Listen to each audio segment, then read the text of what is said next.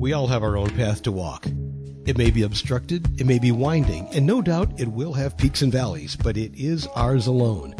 Like onlookers at a marathon, friends and family can offer encouragement along the way, but ultimately we decide the trajectory that we take.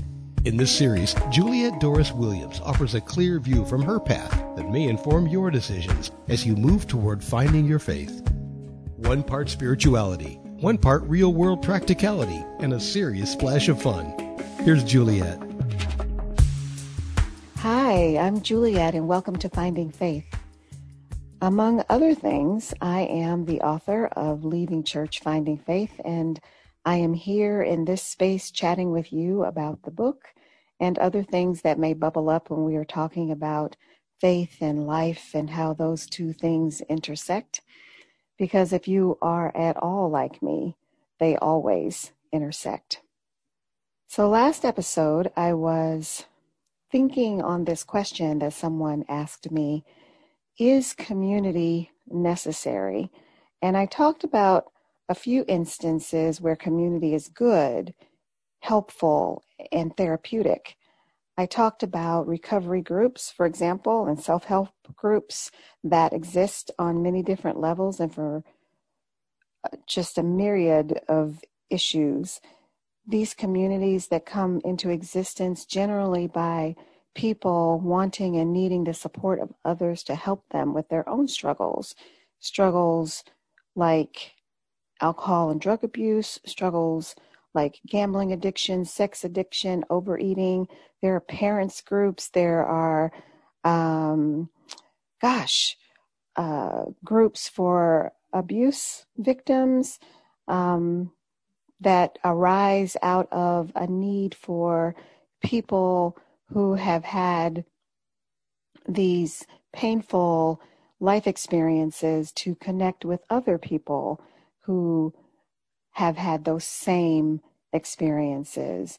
Um, and victims, I, I, know for sure the victims don't um, enjoy referencing themselves as victims, but they also know that the journey from victim to survivor is not without a great deal of healing work, which comes, often comes, with the support of others and with the support of a community who have been through, walked through that same experience and come out the other side. There are communities that arise to support people coming out of uh, just a wide range of challenges and situations, and they have a single goal helping and supporting each other as they make a change in direction for their lives. We actually may be starting a community here if you're a regular listener, the community of people of faith, living faithful lives, loving God, the God of your understanding, the God of my understanding, loving our neighbor, but outside of the traditional walls of whatever faith tradition we each come from. So, I've mentioned some of the ways in which community can be good, but like all things in life, community can also be not great, not helpful, not good. And before I get into the, the not great, not good part, know that we humans are hardwired for community. There is, you've, you've heard it said, there is a biological imperative for we humans to connect with other humans. One could even say that connecting with others helps us to be better humans, helps us to human better, if you will. Conversely, though, community can encourage us to act in ways that are harmful and destructive. There are too many communities where love of God is activated in ways that does harm to other humans.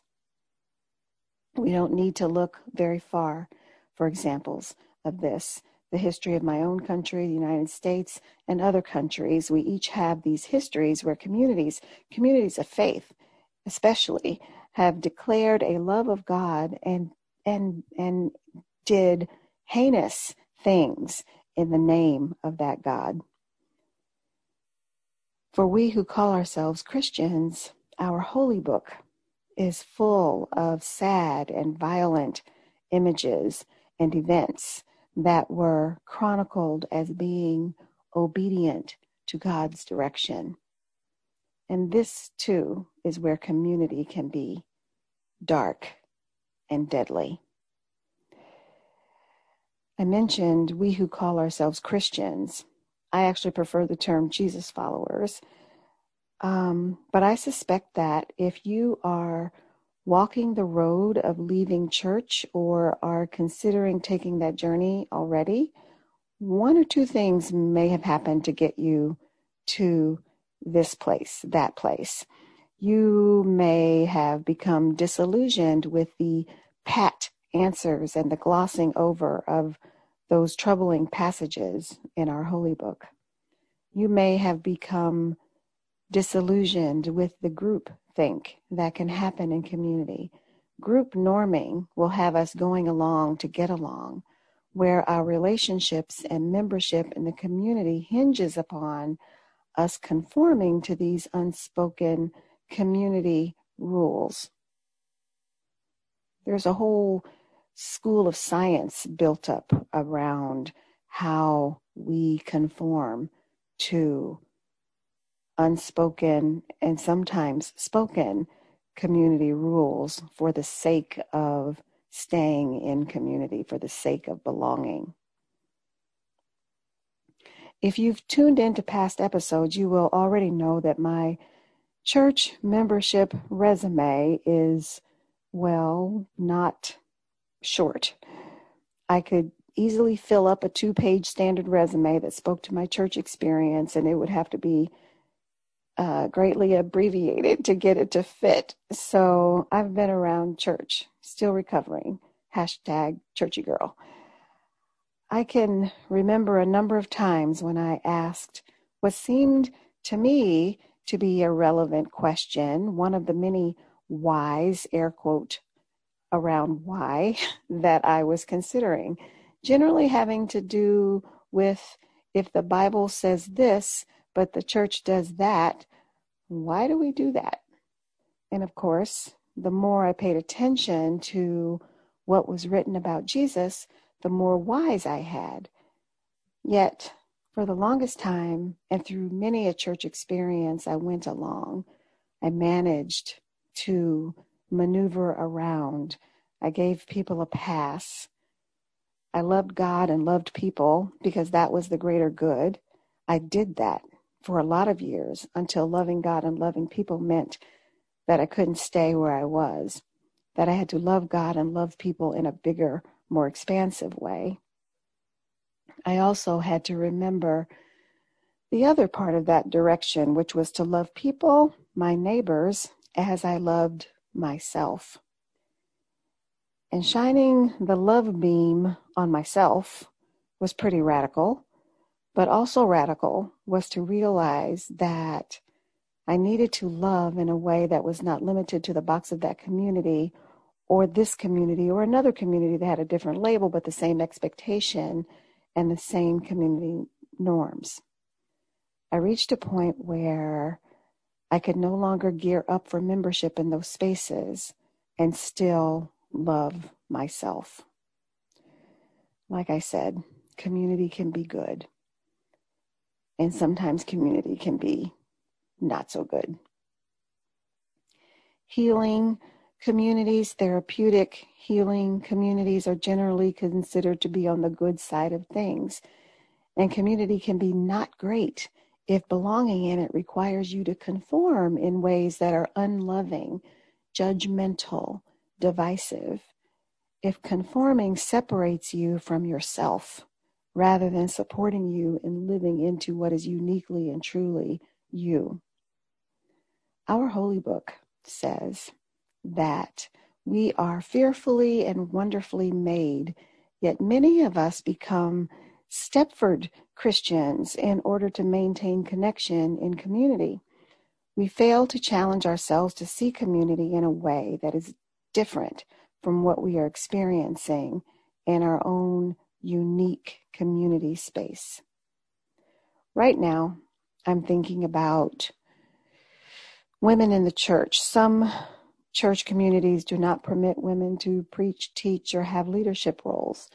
Some church communities do not allow members of the LGBTQ plus community to be in leadership roles. Some church communities have group rules surrounding marriage and divorce and and how these life experiences fit into the mix of the church. Some church communities have unspoken norming and forming around issues having to do with race. Some church communities consider fighting for social justice to be a thing to teach and preach against. I've had some good and not great church experiences, and I've had many opportunities to overlook and set aside things that troubled me. And yet, my final answer to the question is community necessary? I'm going to say unequivocally and unapologetically that community is necessary. Why? Because we need community. We need our community. We need a community where we are loved and affirmed just the way we are.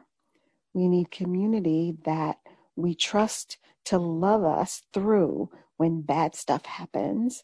We when life takes a turn, we need community to challenge us when our thinking needs challenged. And in these days and times, a lot of our assumptions need to be challenged. I should say that community needs to be safe for those challenges to happen. And that may be the missing ingredient. Communities have to be safe.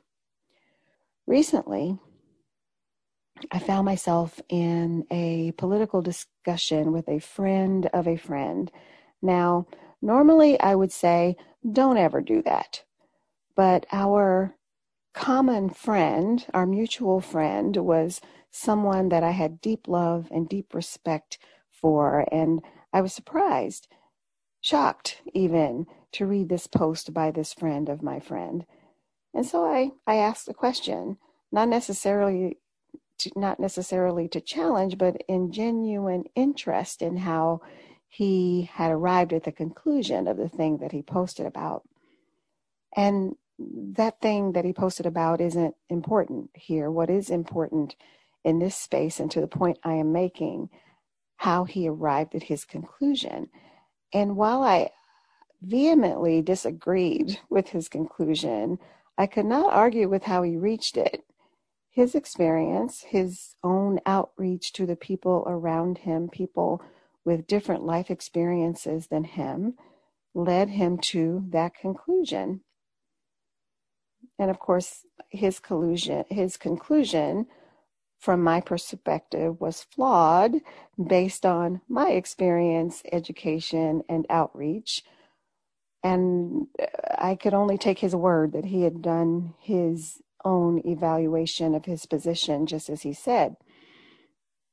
My point about all of this is that community, human connection, can be what Stephen Covey references as iron sharpening iron.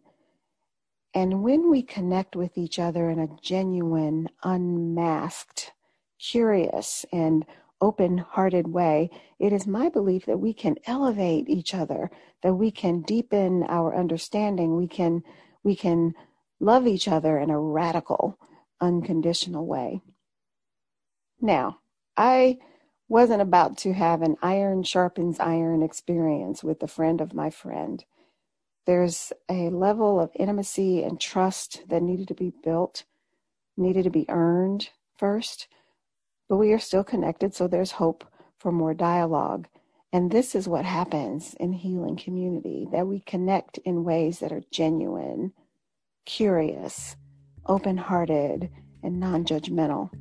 For it is only in that space where true community lives. My wish for all of us is that we find true community. And maybe, just maybe, you and I are called to be one. For in my holy book it says, where two or more are gathered. That's all for now. Catch you next time. This is Finding Faith.